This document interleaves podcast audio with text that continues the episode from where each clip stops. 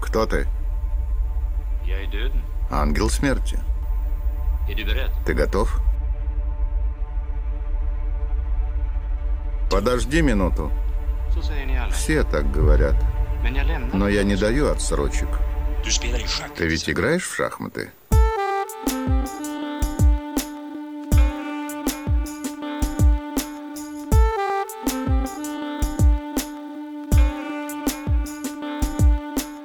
Друзья, всем привет, с вами подкаст «Крысиное товарищество», выпуск номер 63, и свершилось чудо, к нам наконец-то вернулся Дамир.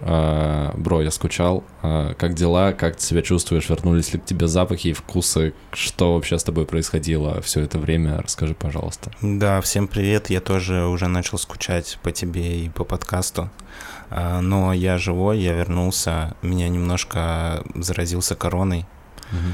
Но у меня все прошло практически бессимптомно. У меня была типа температура 37 один день и какие-то еще дополнительные незначительные неудобства. А так в целом все прошло достаточно хорошо. Ну, в легкой форме, считай, переболел. Вот, так что, ну, сейчас я сдал тест в четверг. Он отрицательный, так что я теперь официально переболевший короной. Какие у тебя были показатели, какие были симптомы? Ты терял вкус и запахи? На что это похоже? Слушай, ну вот кроме температуры у меня был странный симптом, когда у меня начали болеть мышцы на ногах. Ну знаешь, как будто бы ты делаешь растяжку, но ты в этот момент не делаешь растяжку. Ты просто лежишь типа. Ну да, но ощущение, как будто бы вот тебя прям тянет мышцы. Угу. Ну это типа пару дней было. Потом еще один день было, мне заложило ухо. Ну, ты это как-то связываешь вообще с короной? Правда, я не могу сказать, связано ли это с короной, потому что, возможно, ну, когда ты болеешь короной, ты более внимательно относишься к своему самочувствию и стараешься на все любые какие-то недомогания обращать больше внимания, чем обычно.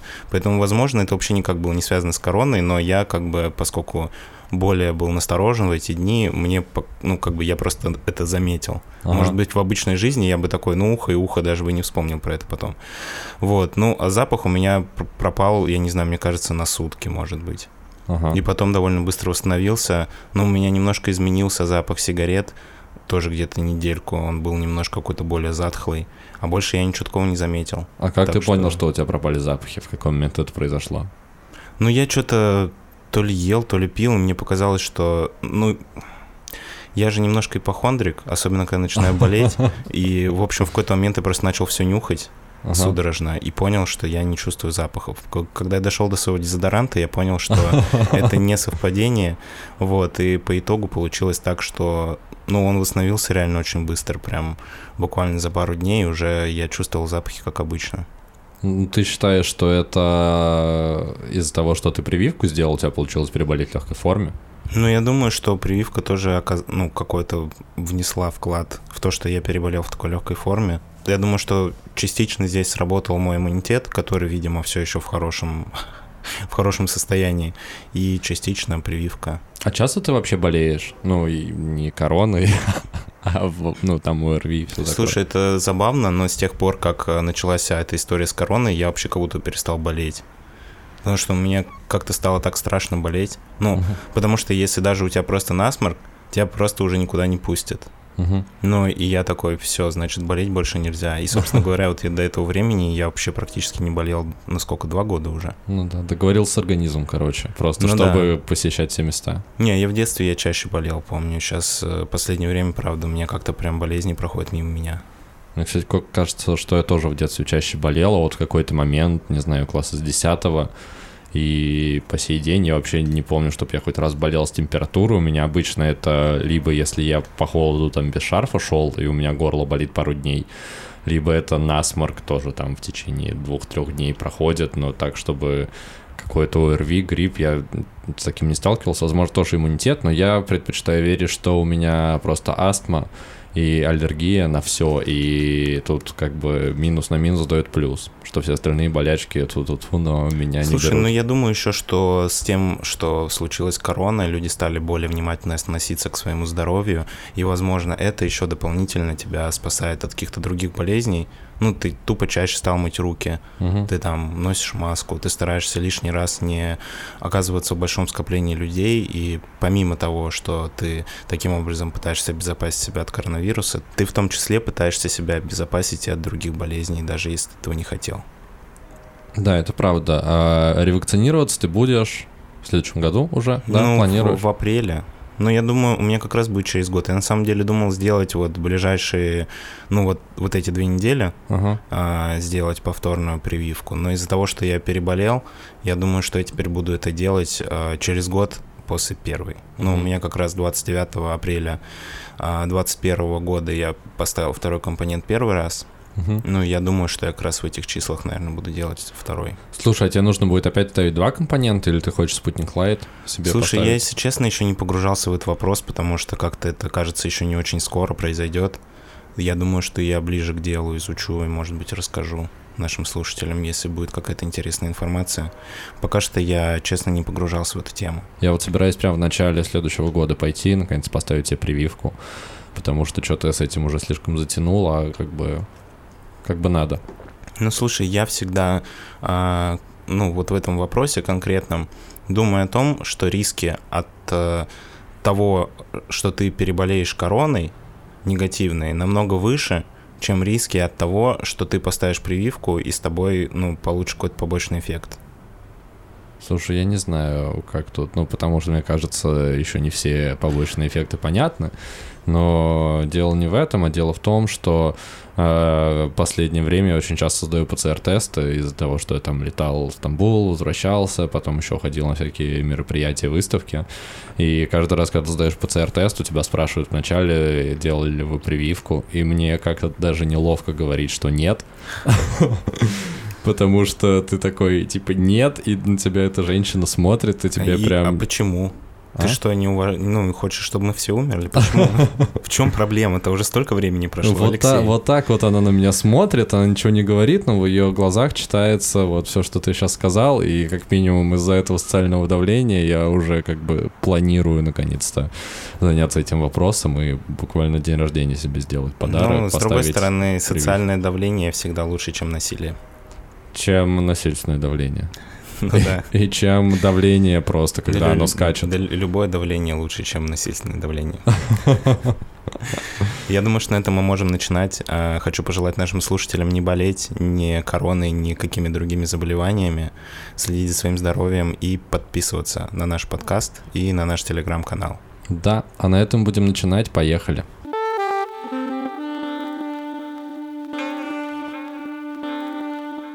Мы сегодня решили поговорить про Швецию. Да, так сложилось в нашем подкасте, что мы неволей стали фанатами Швеции, шведского кинематографа. Потому что Дамир провел анализ, и, Дамир, поделись результатами анализа, пожалуйста. Да, мы выяснили, что у нас за все существование нашего подкаста шведских фильмов было 5, 3 фильма Роя Андерсона, последние «Вторая жизнь Уве» и «Лили навсегда».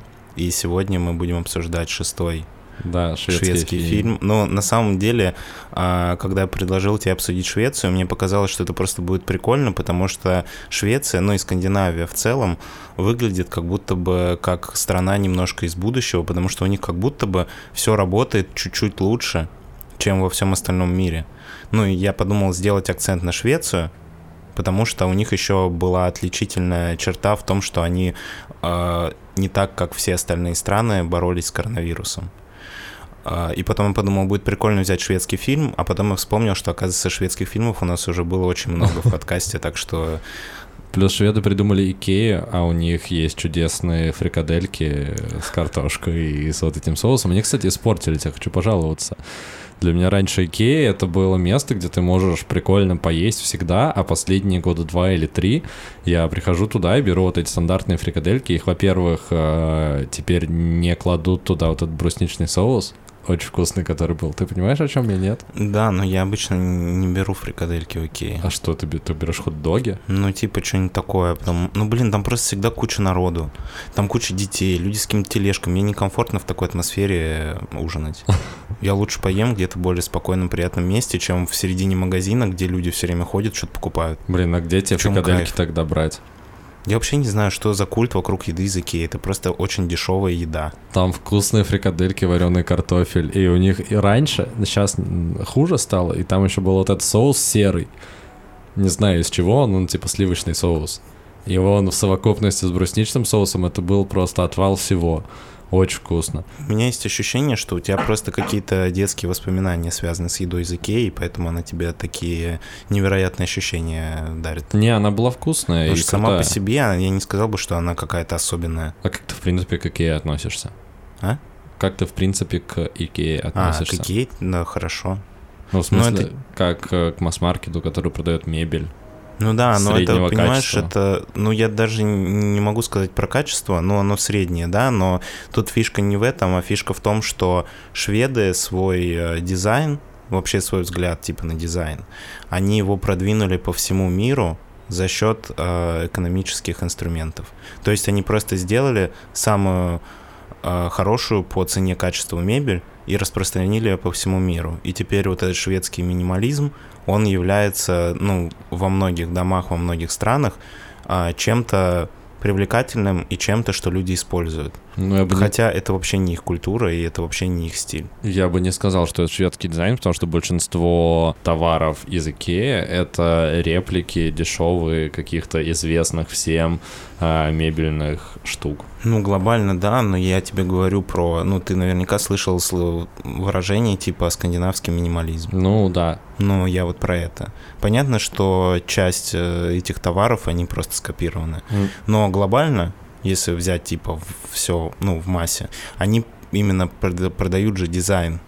Они делают вот эти инсталляции, в которых типа нет ничего лишнего. Понимаешь, ну, потому что они сделали это частью массовой культуры, потому да, что да, если раньше это удивляло, ну, то есть, когда ты живешь в своей квартире с ремонтом из начала 2000-х или там из 90-х... Ты до сих пор живешь в такой квартире. Нет, у меня аутентик лофт. Ты пытаешься притвориться, что это не так, но это все равно остается...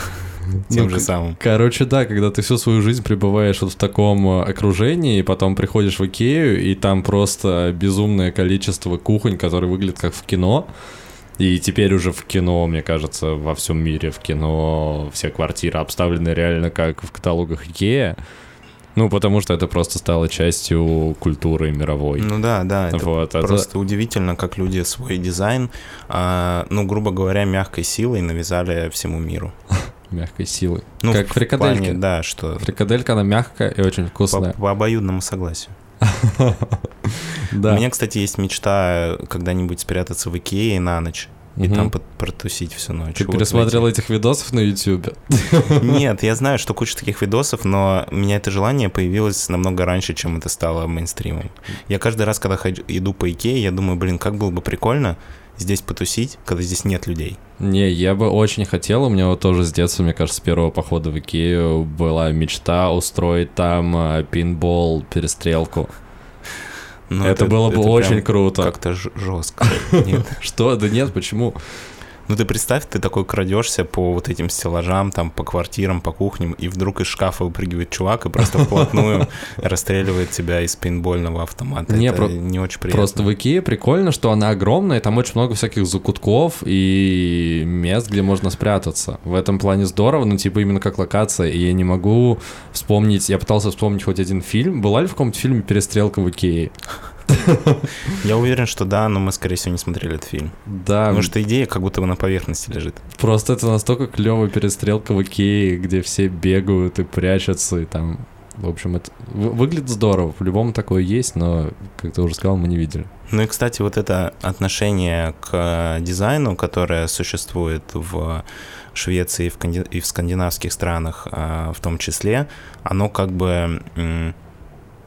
является частью вообще культуры. Ну, я немножко погрузился перед подкастом в тему шведской культуры.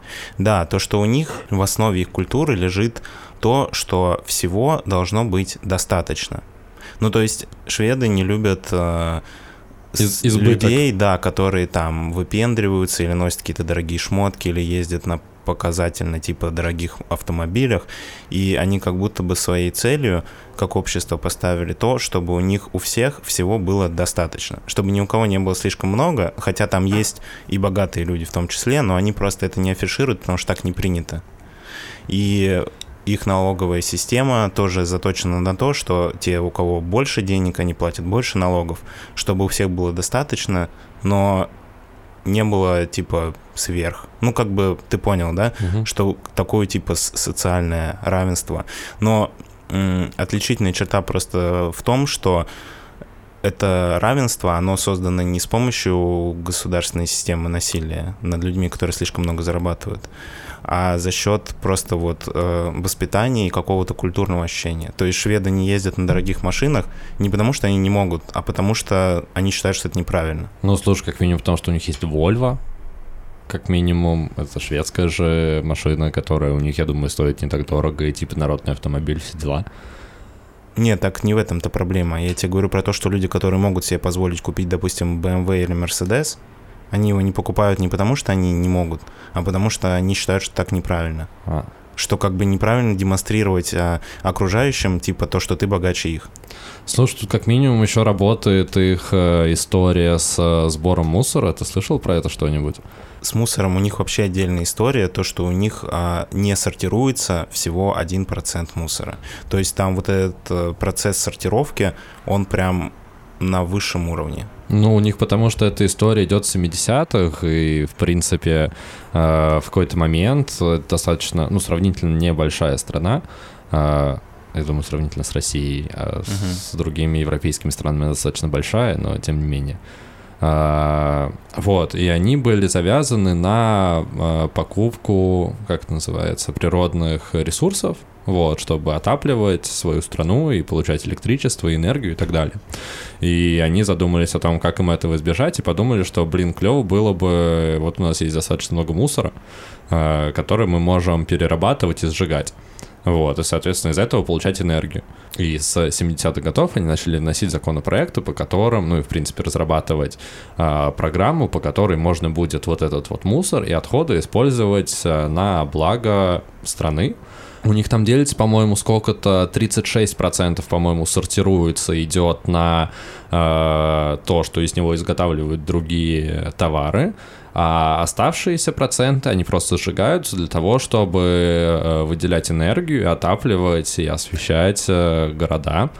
Ну, кстати, сейчас шведы стали заложниками вот этой системы сжигания мусора, потому что у них не хватает своего мусора. Им приходится его покупать, и они, может быть, и хотели бы, и технически они могут больше мусора отправлять на переработку, но они не могут этого сделать, потому что тогда мусоросжигательным заводам будет недостаточно мусора, чтобы сжигать, и тогда будет недостаточно энергии, ну, люди просто останутся без энергии. Ну да, у них, по сути, мусорная энергетика.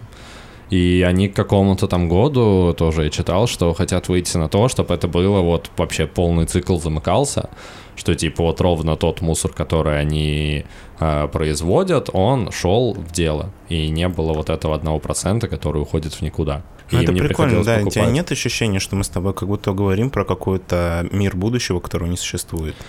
Ну, по крайней мере, из России кажется, что как будто бы, ну, мы как какие-то фантастические типа сюжеты обсуждаем. Нет, ну потому что эта история, она же достаточно давно уже идет. Я просто, когда читаю про скандинавские страны, у меня все время создается ощущение, как будто бы это какой-то, ну, типа, мир, в котором люди научились договариваться и делать все нормально.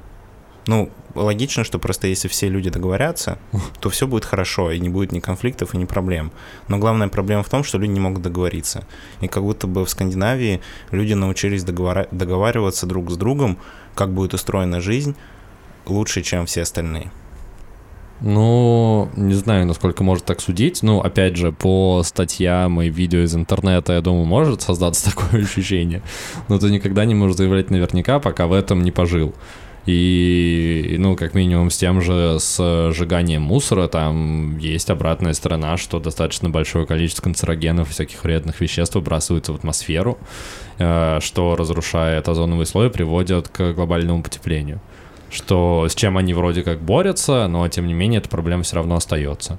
И опять же, у них был жесточайший кризис до середины 90-х, с которого они вот постепенно к середине 2000-х только вышли, но тем не менее у них огромное количество безработицы среди людей до 30 лет. И это тоже говорит о том, что, мне кажется, фильмы Роя Андерсона были во многом про это, про вот этот вот застой. Когда у тебя все вот так вот вокруг стабильно, как ты сказал, люди обо всем договорились, происходит некая стагнация в обществе.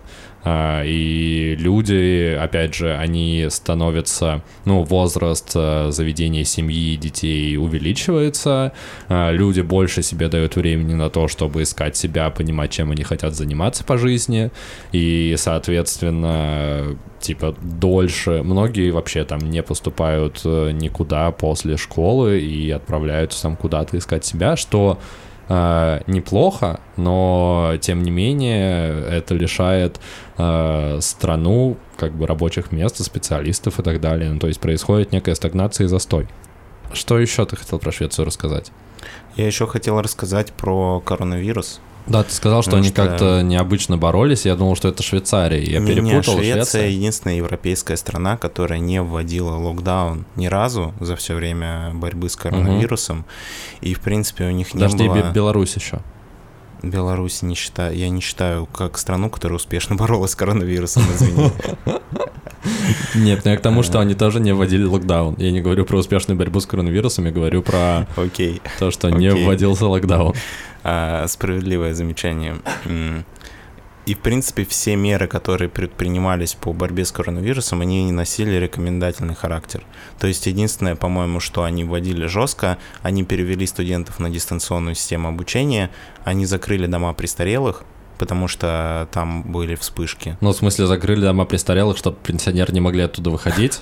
Я не знаю, они закрыли их с пенсионерами или без них, но факт в том, что...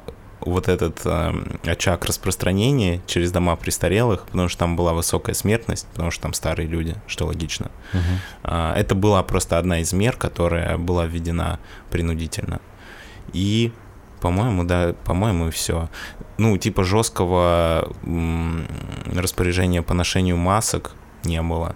И по какой-то дистанции, в принципе, были рекомендации, что ребята, держи дистанцию, носите маски и все дела, но не было именно законов, по которым тебя можно оштрафовать за то, что ты что-то не соблюдаешь. И они прошли эту пандемию достаточно неплохо относительно всех европейских стран. Если сравнивать с другими скандинавскими странами, где были локдауны, то у них, конечно, смертность выше, но как будто бы они за счет экономики это... в смысле, что мелкий бизнес не умер. На самом деле это до сих пор дискуссионная тема. Успешным ли считать кейс Швеции, которая не вводила локдаун, или наоборот считать его неуспешным?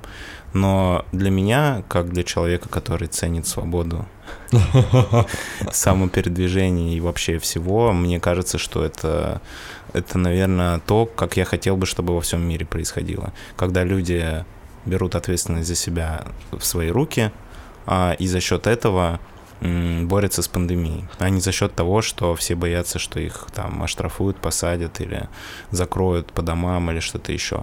Как будто бы, правда, это выглядит как-то более осмысленно и более здраво. Такой способ решения проблем. Слушай, а сложно вообще переехать в Швецию? Я слышал, что туда проще всего переехать, если ты в IT-сфере работаешь. Мне кажется, что везде намного легче переехать, если ты работаешь в IT-сфере.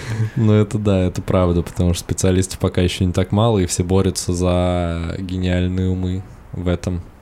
Вообще, если ты уникальный специалист, который хорошо делает свою работу, тебе легче куда-либо переехать, в принципе, по жизни. Наверное. Но ты этим вопросом не озадачивался, что вообще нужно, чтобы стать шведом? Не знаю, хоть мне и нравится то, как у них все устроено, но, если я все-таки решу куда-нибудь переезжать, я бы хотел переезжать в страну с более мягким климатом, чем Россия.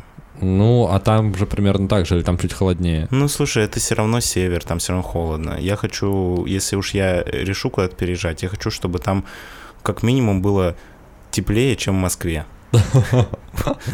Типа Сочи. Хотя бы так. Ну, либо чтобы в идеале, чтобы там было лето круглый год.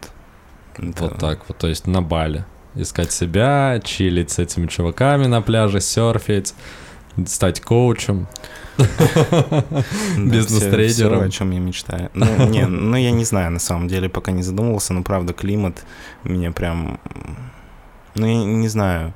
Хотя, с другой стороны, это не самая большая проблема в жизни. Ну да. Когда на улице холодно. Прикольнее, каждый день есть фрикадельки, которые не дерьмовые из Икеи.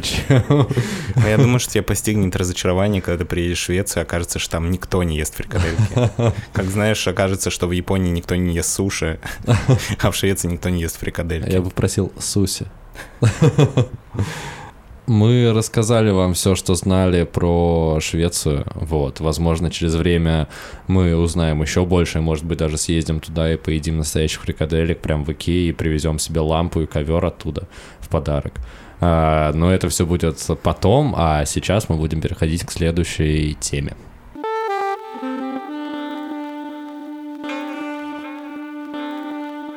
А сегодня мы обсуждаем 4-й фильм Роя Андерсона. Ну уж нет. Было бы неплохо, но, возможно, позже. Сегодня мы обсуждаем очередной шведский фильм режиссера Ингмара Бергмана «Седьмая печать». Дамир, что ты знал об этом фильме до того, как перед тем, как решил его смотреть? Я на самом деле очень много слышал про Бергмана, как про режиссера, который отличается от всех остальных именно своим содержанием и своим талантом. Ну... Его сравнивают с Тарковским и вот с режиссерами такого уровня. Ну, при том, что он... Хотя он был современником, да, Тарковского? Ну да, я так понимаю, что Тарковский тоже во многом им вдохновлялся. Да, и, ну, фильмы его, наверное, нельзя считать мейнстримными. Ну, то есть они не для широкого зрителя. Но при этом то, как он это делает... Даже, ну, можно, наверное, назвать его кино больше артхаусным, но при этом оно все равно достаточно легко смотрится, потому что бывают артхаусные фильмы, которые очень-очень-очень тяжело смотреть. И у нас такие фильмы в подкасте были, и даже Роя Андерсона смотреть намного сложнее, чем Бергмана. Да, я с тобой согласен, и конкретно с фильмом «Седьмая печать» у меня такая история, что я когда был помладше, у нас дома лежал диск, DVD как раз с фильмом «Седьмая печать», и меня завораживала его обложка, я мог просто часами на нее смотреть, и мне всегда было очень интересно, что это за фильм. Я даже как-то раз, когда мне было лет 13 или 14, я его поставил, решил посмотреть, но была проблема в том, что там была пиратская озвучка, и это было невозможно, то есть там произносил герой реплику, и с задержкой в 2, 3, 4, 10 секунд шла русская реплика, и это все наслаивалось друг на друга, это было очень гнусавым голосом, и я не смог посмотреть. Хотя в этом фильме есть персонаж Ангел Смерти, ну или просто Смерть, который такой достаточно в поп-культуре заюзанный образ, много мне было... Мне напомнил этого Палпатина из «Звездных войн» чем-то. У него даже лицо как будто похоже. Не знаю, нет, у меня не было такой ассоциации, но просто отсылки были в огромном количестве произведений, в тех же «Симпсонах», в фильме со Шварценеггером «Последний киногерой», и много где всплывал этот персонаж, он такой очень запоминающийся, абсолютно черный такой плащ, балахон с капюшоном и абсолютно выбеленное лицо без бровей. Запоминающаяся история. Мне всегда было очень интересно, что это за фильм, и вот, наконец-то, мы до него добрались и решили посмотреть. Я с тобой соглашусь, что это... Для меня конкретно этот фильм, я другие фильмы Бергмана не смотрел, но конкретно «Седьмая печать» для меня в меньшей степени артхаус. Ну, то есть это легко смотреть, как... просто клевое кино с идеей, со смыслом, и этот фильм много где характеризуют как притчу, и мне кажется, это идеальное описание этого фильма, потому что там буквально с первого же кадра у тебя заявляется основная идея и о чем будет фильм, и вот все повествование, эта история идет и рассказывает о том, чтобы эту идею поддержать, и идею главного героя поддержать, и, собственно, ты получаешь от фильма ту идею, которую он заявляет с первого же кадра. Это клево. Ну, и ты ее можешь понять при этом, тебе не приходится ее декодировать, что-то гуглить, ты в целом на верхнем уровне можешь понять, о чем идет речь. Ну, мне просто этот фильм не показался прям простым и классическим, как ты говоришь. То есть понятно, что там есть, ну, как бы смысл, не то, что прям нужно быть каким-то гением, чтобы его понять, угу. но он достаточно считывается. Но все равно там есть поле для дискуссии и поле для того, чтобы... Интерпретировать его по-разному? Да, по-разному интерпретировать. И, если честно, у меня после просмотра фильма создалось ощущение, как будто бы Бергман сам не до конца, типа, понимал, что, ну, понимал то, что он хочет этим фильмом показать, потому что фильм исследует тему смерти ну, и да. смысла жизни. И принятие смерти, что все люди боятся да, смерти и почему. Поскольку нет очевидного, четкого ответа на этот вопрос, мне кажется, что у него тоже как будто бы не было четкого ответа на этот вопрос. Не то, что его не было вообще, потому угу. что, ну, о чем бы тогда он снимал свой фильм. Но как будто бы кажется, что фильм свой смысл раскрывает с какой-то неуверенностью. Тебе не показалось? Слушай, нет, я наоборот хочу с тобой поспорить, что... Как будто бы фильм делался интуитивно больше, чем вот с какой-то четкой задумкой. Мне кажется, наоборот, что настолько... понятно и клево донести основную идею через такие, через достаточно линейный сюжет и сцены, которые, ну, идут линейно друг за другом, ну, то есть там сюжет линейный, там два, ну, там есть главный герой, рыцарь, который возвращается из крестового похода со Святой Земли, и он, собственно, пытается найти и понять смысл жизни, понять, есть ли в этом мире Бог, или дьявол, и, собственно, он просто возвращается весь фильм из крестового похода в свой родовой замок, и по ходу дела он встречается с некоторыми персонажами, с которыми он как-то взаимодействует, общается и так далее. И есть вот этот рыцарь, его оруженосец, и, собственно, рыцарь, он весь такой в поиске, он очень... ему не интересны вообще никакие физические, мирские истории, вот, он именно про такой возвышенный поиск себя. А его оруженосец, он наоборот такой супер атеистичный, супер справедливый, с повышенным чувством справедливости герой, который всегда встает в оппозицию главному герою и наоборот пытается понять скорее физический мир. Вот, и за счет этого у них происходит, ну, не то что конфликт, но дискуссия. Вот. И мне кажется, что так просто и понятно рассказать эту историю, донести этот смысл, который Бергман закладывал, мог только режиссер, который обладает каким-то вообще невероятным уровнем профессионализма. И, ну, собственно, это очень качественный продукт, очень качественный фильм, на мой взгляд. Слушай, я предлагаю на этом перейти к части со спойлерами, потому что мы с тобой все время говорим о том, чтобы донести этот смысл, и не говорим, какой смысл, и как будто бы наша дискуссия лишается из-за этого смысла. Да, я с тобой согласен. Давай коротко поделимся, стоит ли посмотреть этот фильм, как он понравился, не понравился. Слушай, я получил от фильма определенное удовольствие. Опять же, этот фильм, как и многие фильмы, которые мы обсуждаем в подкасте, требует определенного настроя. Ну, да. Ну, то есть лучше посмотреть какие-то рецензии и, ну, чтобы вы, ну, или послушать наш подкаст, например, угу. да, и вы будете больше понимать то, какой фильм вы планируете смотреть, и от вашего настроя очень зависит, получите ли вы удовольствие от него или нет. Потому что я представляю себе ситуацию, в которой я, включив этот фильм, не получил бы никакого удовольствия абсолютно, потому что просто, ну... Ждал бы чего-то другого. Да-да-да. Ну, фильм, не могу сказать, что он простой, хотя ты говоришь, что он простой, там все на поверхности, но все равно как бы... Фильм такой, очень философский. Да, философский, я согласен. И прикольно, что в нем есть огромное количество действительно смешных моментов. Ну, то есть во многих ситуациях я прям хохотал и от игры актеров, и от ситуации, которая происходит, при том, что там есть много достаточно жестоких сцен. Но давай переходить к части со спойлерами. Я с тобой соглашусь во всем, что ты сказал. Фильм считается классикой кинематографа, стоит потратить свое время на него, но настрой определенно важен.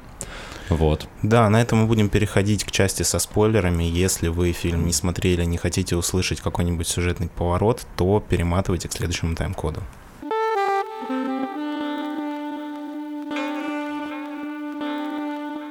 Собственно, сюжет фильма. Как мы уже сказали, главный герой, рыцарь со своим оруженосцем, возвращается с крестового похода, и он сидит уставший на берегу Северного моря и встречает смерть.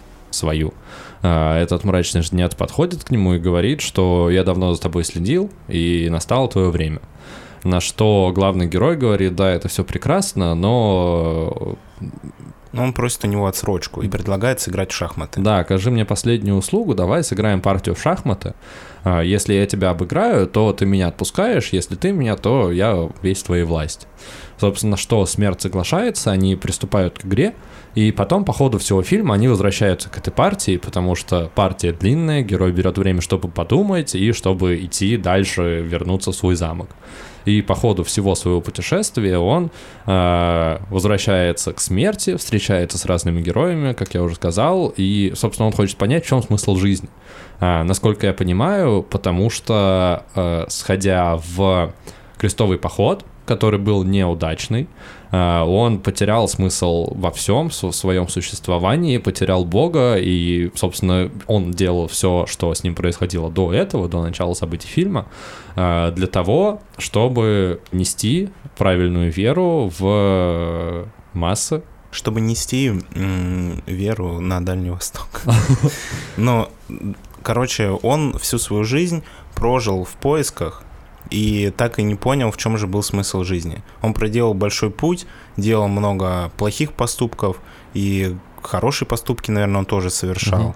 Но по итогу он, вернувшись с этого крестового похода, остался абсолютно опустошенным, да. И он не чувствует больше внутри, точнее, он чувствует внутри Бога, но он не может определиться, потому что как будто бы его ощущение веры в Бога, оно выхолощилось за это время, да. И он абсолютно потерянный и опустошенный, и пытается найти хоть какой-то ответ на то, что с ним произошло и к чему вообще идет его жизнь. Да, и важно сказать, что сеттинг тут вообще средневековый, я думаю, это было понятно, когда мы сказали про рыцарей, но вот все происходит в 15 веке. Такие, да, как будто бы был выбран промежуток, когда были вот такие самые темные, самые людоедские времена. Наверное. Да, там постоянно появляются эти проповедники и люди, которые бьют себя кнутами, идут с крестами, с этими, не знаю, как это назвать, крестный ход.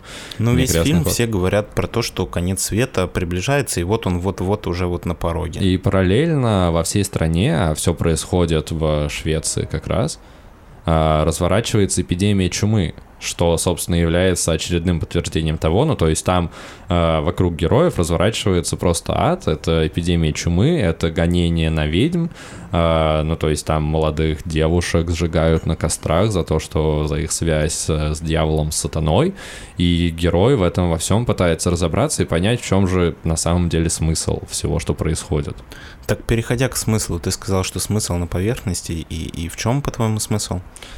Смотри, на мой взгляд, ответ, по крайней мере для меня, на вопрос, в чем же смысл фильма, дают два персонажа, которых наши герои встречают ближе к середине фильма. Это семейная пара, мужчина Юф и девушка Мия. И у них еще есть младенец. Такая, не знаю, отсылка или цитата, или... как это сказать, Марии и Иосифа. Угу. И клево, что эти люди абсолютно отличаются от всех персонажей других, которых они встречают, потому что они, несмотря на то, что живут в этом жестоком мире Средневековья, они как будто бы всегда на какой-то своей волне, они живут тем, что с ними происходит, сейчас, в данную минуту, они живут своей любовью, своим ребенком и просто... отстранены от всего этого мира и от поисков себя. Как будто бы это два единственных персонажа, три, если считать ребенка, которые получают удовольствие от жизни в этом фильме, в принципе, вообще. Да.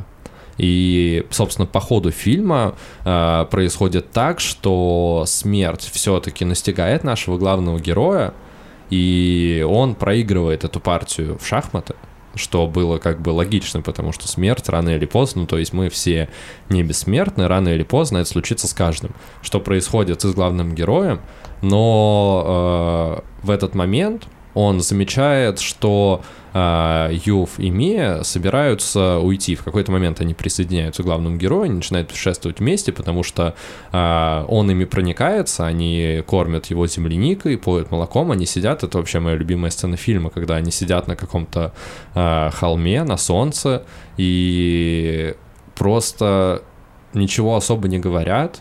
Юф играет какую-то мелодию на лютне, они пьют молоко и просто сидят на солнце.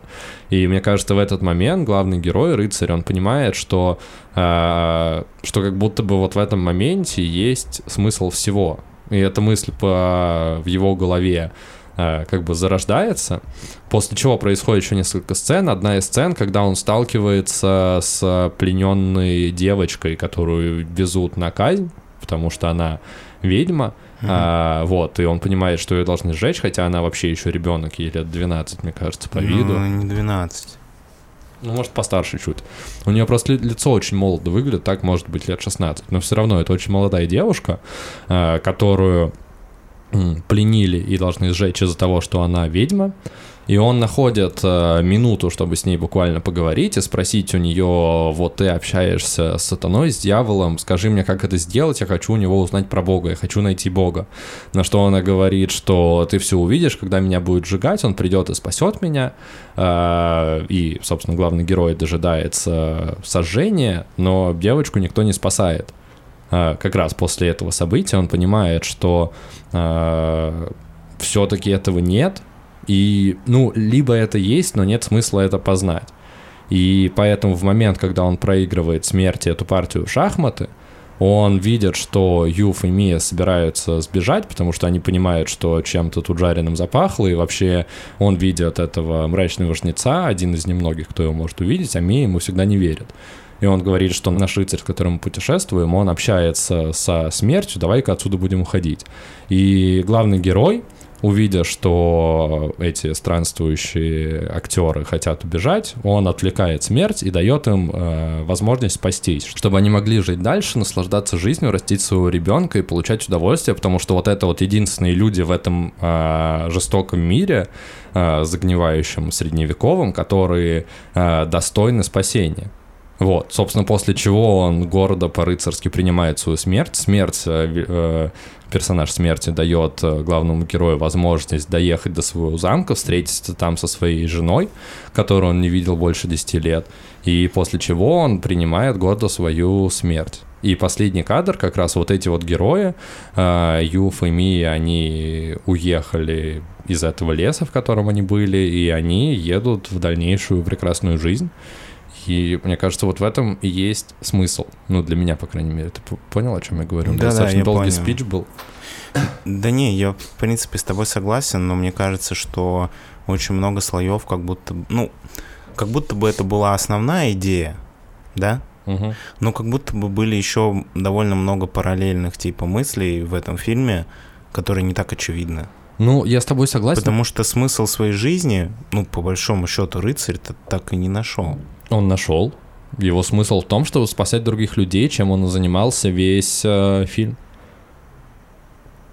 Он принял под свое крыло вот эту вот девушку, которую они спасли, точнее, которую спас его оруженосец от насильника. Вот, и так далее, и тому подобное. Он всех брал под свое крыло, и людей, которым он симпатизировал, и которых он считал важными, он брал с собой и шел с ними дальше. Не знаю, у меня не создалось ощущение, что он нашел смысл жизни. И вопрос насчет того, что в итоге с Богом в этом мире. Потому что, ну, по логике вещей, когда они не увидели дьявола, вот я пересказывал сцену, в которой сжигали девушку, угу. Что как будто бы, это говорит о том, что нету в этом мире Бога и дьявола. Но при этом мне не кажется, что ответ такой однозначный.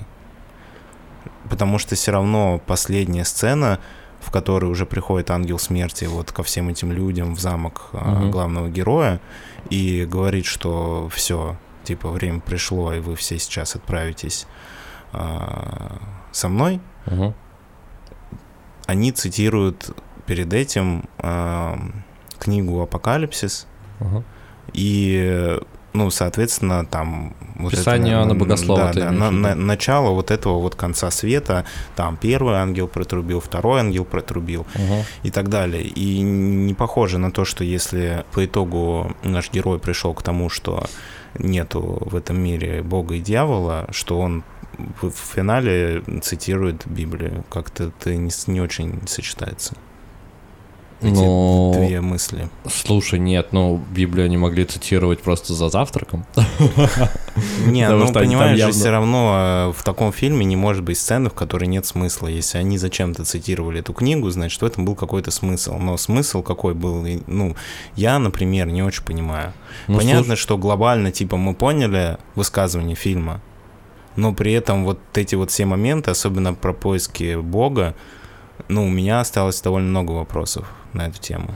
Слушай, там огромное количество просто мелких моментов и деталей, которые можно упоминать, как минимум, тот парень, который увел жену у кузнеца, которая, жена потом к кузнецу вернулась, и они дальше начали сранцу с этим рыцарем. Вот этот мужик, который увел, он же залез на дерево, и там чудесная сцена, когда смерть пилит дерево, на котором сидит вот этот парень, чтобы его достать и его душу как бы забрать. Мне кажется, это настолько классный образ, что смерть пилит дерево, дерево как символ жизни.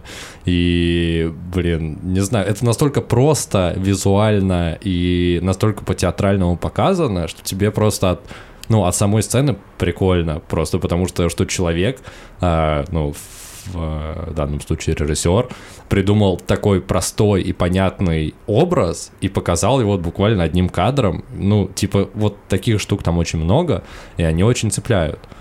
Понятно, что через все эти точечки можно простраивать какие-то еще параллели, и еще что про вот этих вот лжепророков, которые там постоянно ходят, и священники занимаются экзорцизмом, и постоянно сжигают ведьм, и костры инквизиции горят, и они ходят, люди, которые тоже как бы ищут себя, но они просто бьют себя кнутами, и видно, что это несчастные люди, вот эти шествия, которые занимаются самобичеванием.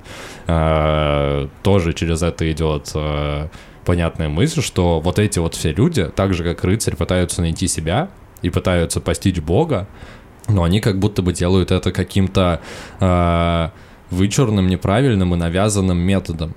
И истину они таким образом точно не найдут. И, собственно, таких моментов, как я уже сказал, много, но нам-то рассказывают историю главного героя, рыцаря. И вообще ключевая история, которая идет через все сцены фильма, это его шахматный поединок со смертью. Который в любом случае, даже с самого начала, когда ты смотришь, мне кажется, самое очевидное, что может произойти, это он проиграет. Просто вопрос, в какой момент он проиграет, и успеет ли он до этого момента понять и найти для себя смысл. Да, сложно тут с тобой не согласиться, но как будто бы у меня все равно осталась какая-то... как будто бы в этом фильме есть еще что-то, чего я не понял. Слушай, мне кажется, что у меня просто сыграл этот момент, что два персонажа, которые мне понравились больше всех, они оказались самыми лучшими, они выживают в конце, а именно Юф и Мия, они просто чудесные с точки зрения актерского кастинга. То есть мне очень нравится, как выглядят все герои фильма, и в принципе фильм выглядит очень стильно и очень классно. Тебе так не показалось? Да, нет, я с тобой согласен. И все актеры и все герои, они запоминаются даже визуально, они все очень отличаются, несмотря на то, что средневековый сеттинг, он как бы накладывает свои сложности с точки зрения костюмов, но при этом каждый типаж героя, он тебе запоминается. И прикольно, что все их характеры разложены на архетипы, которые тоже, помогают тебе дифференцировать, каждый герой разный, каждый живет чем-то своим, и несмотря на то, что фильм идет 1,5 часа, ты успеваешь ими проникнуться. И, соответственно, да, я начал говорить о том, что, возможно, для меня просто сыграло в позитивную сторону то, что герои, которые мне больше всего понравились, оказались теми, кто в конце выживают и за кем остается истина. Потому что позиция вот этих вот странствующих, бродячих артистов, она мне лично, как человеку, ближе всего. И как бы режиссер оставляет истину за ними, и как бы тут сошлось мое мировоззрение с мировоззрением героев, и за счет этого мне, возможно, понравилось в этом, как бы, может быть, еще смысл. Что, на этом будем заканчивать? Да. Фильм, конечно же, рекомендуем всем посмотреть. Вот, потому что это, во-первых, классика кино, во-вторых, очень качественный, талантливый фильм, и в-третьих, ну, приятно смотреть хорошее кино. Да, да, 100% подписываюсь под каждым словом.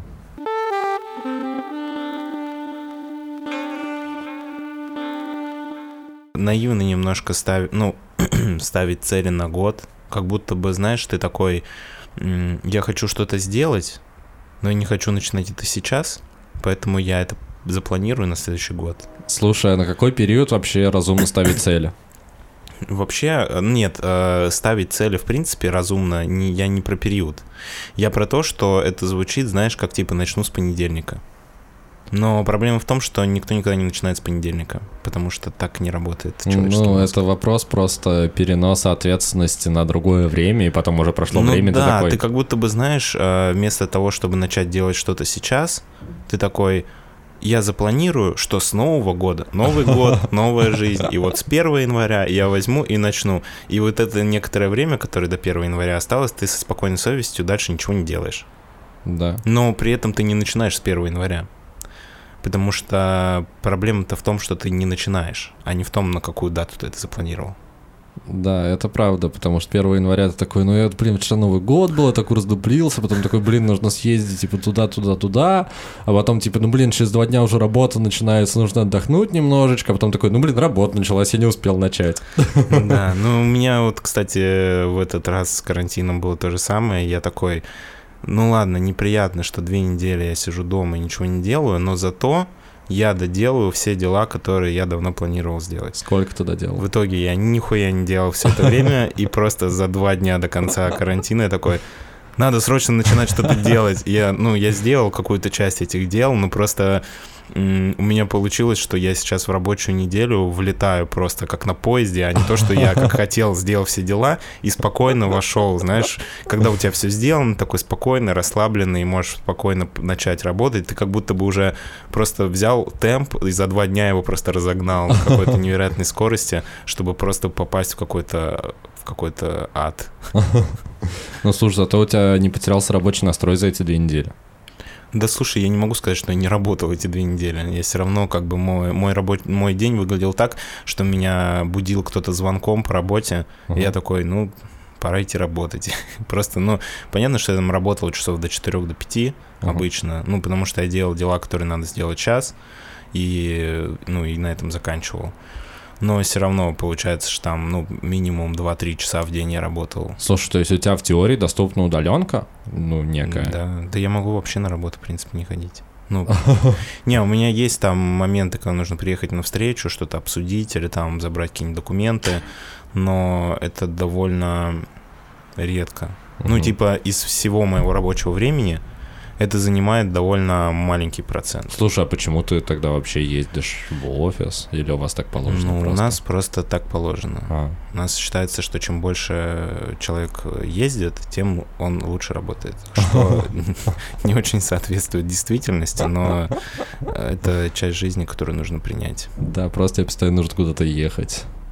Ну, наверное, просто когда ты как руководитель смотришь на своего сотрудника сверху вниз, когда он сидит на удаленке, есть ощущение, что он ничего не делает. Ага. А когда он суетится и все время кто-то ездит, есть ощущение, что он очень много работает. Хотя по факту может быть абсолютно наоборот. Хотя по факту может быть совершенно наоборот, да. Но просто чтобы определить реальную эффективность сотрудника, ну, как бы это не так просто.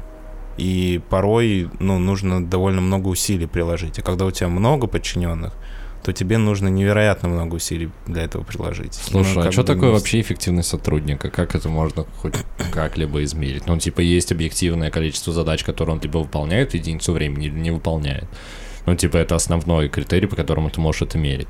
Понятно, что есть еще всякие дополнительные факторы, типа, как он там общается с коллективом, насколько он проактивен и так далее, но основное, что от него требуется, это выполнять поставленные задачи в срок. Нет, это само собой, тут как бы нет проблем, просто ты берешь KPI, смотришь и типа выполнено, значит все хорошо, не выполнено, значит нет. Но у меня есть ощущение, что вот эти задачи, которые ставятся по KPI, они как будто бы, как программа минимум. Угу. Знаешь, это... Ну всегда нужно больше. Да, тебе нужно их выполнить, чтобы показать просто, что ты не распиздяй.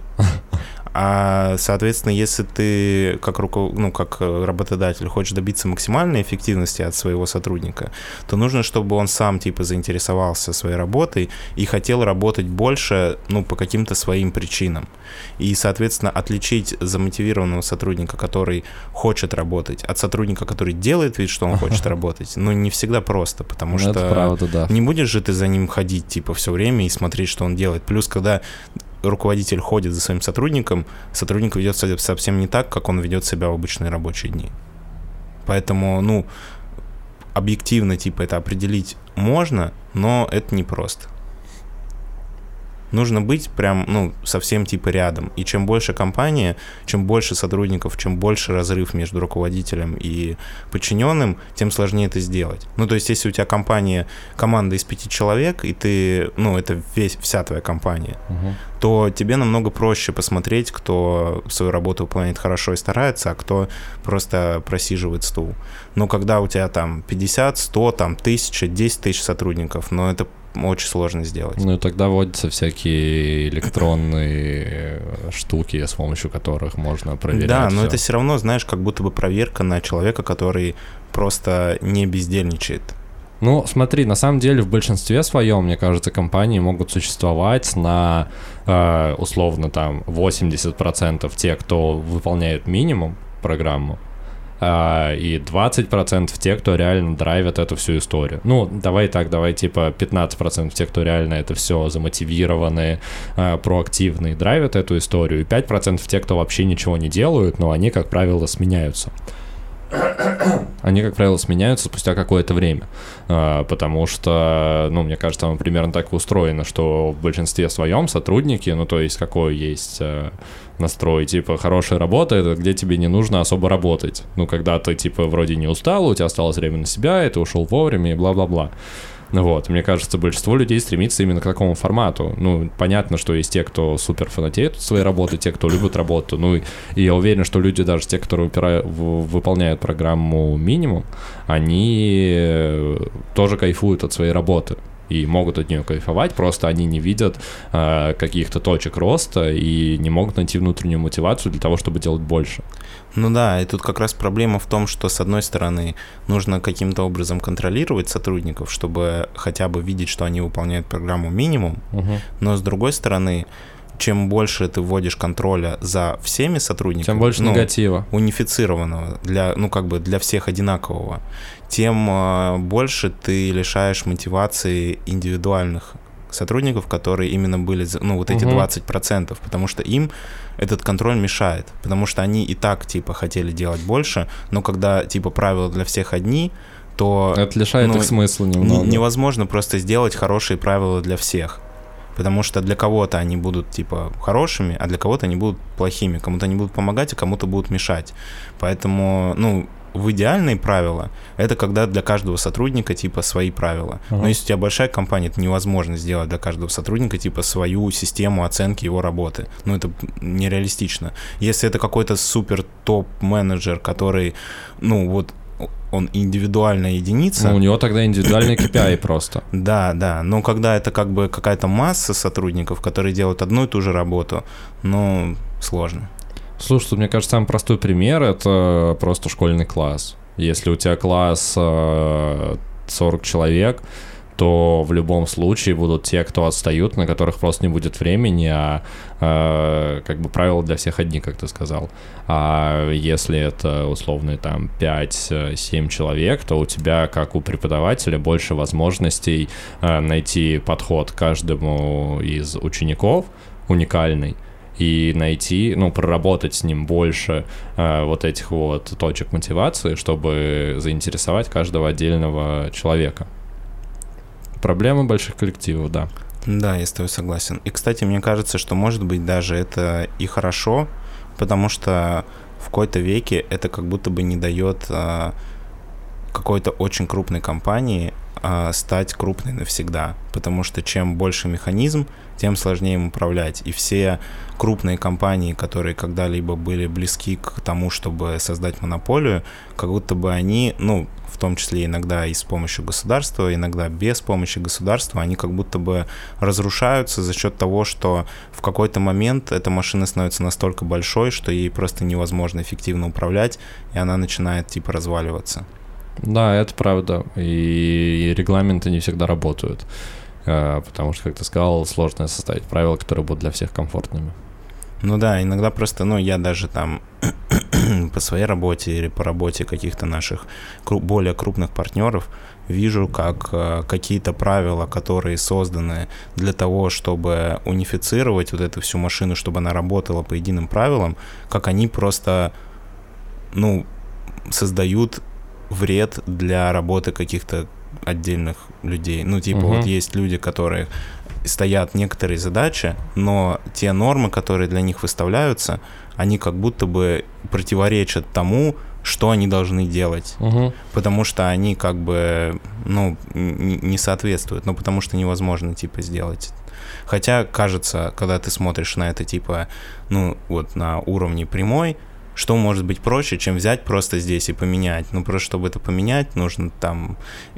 Как бы вся система перестанет работать, если ты будешь для каждого отдела или для каждого сотрудника придумывать свои какие-то правила, чтобы больше раскрыть его эффективность. Ну, короче, ты понял, о чем я говорю. Да.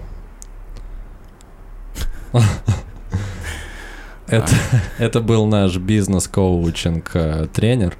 Дамир Ибрагимов, он рассказал, как это все работает в больших международных компаниях. Надеюсь, вы в своем бизнесе будете настолько же эффективно применять советы, которые услышали сегодня в нашем подкасте, и ваш бизнес будет расти, капитализация тоже расти. Выйдете на IPO, станете мировой компанией и завоюете все рынки на свете. А потом развалитесь, потому что вы стали слишком большими. Да, от этого никто не застрахован. Вавилон тоже рухнул в какой-то момент. Помните про Вавилон?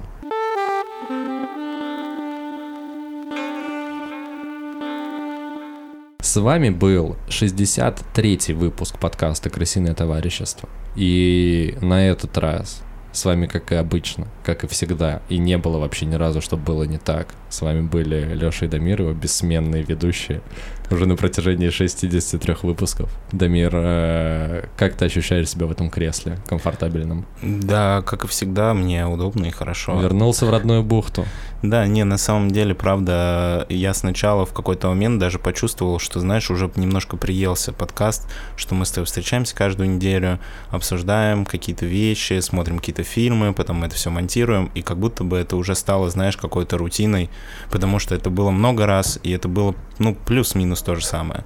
Но когда ты на 2 недели выпадаешь, ты как-то начинаешь...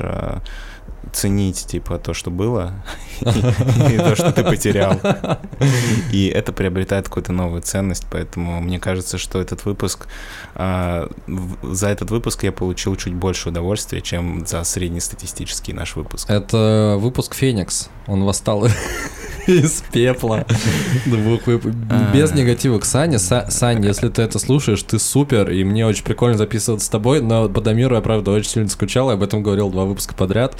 И как бы мне не было комфортно общаться с кем бы то ни было, в рамках подкаста, Дамир, все равно ты должен сидеть на этом стуле напротив, чтобы это было вот так вот.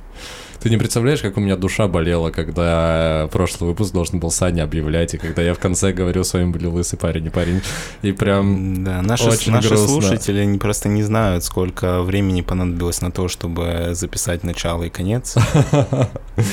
Но там было очень много попыток. Да. Потому что все равно какой-то навык мы с тобой приобретаем. Я приобрел навык приветствия и прощания, как и ты. А еще я приобрел навык говорить, что если вы не хотите услышать спойлеры, то перематывайте к следующему тайм-коду.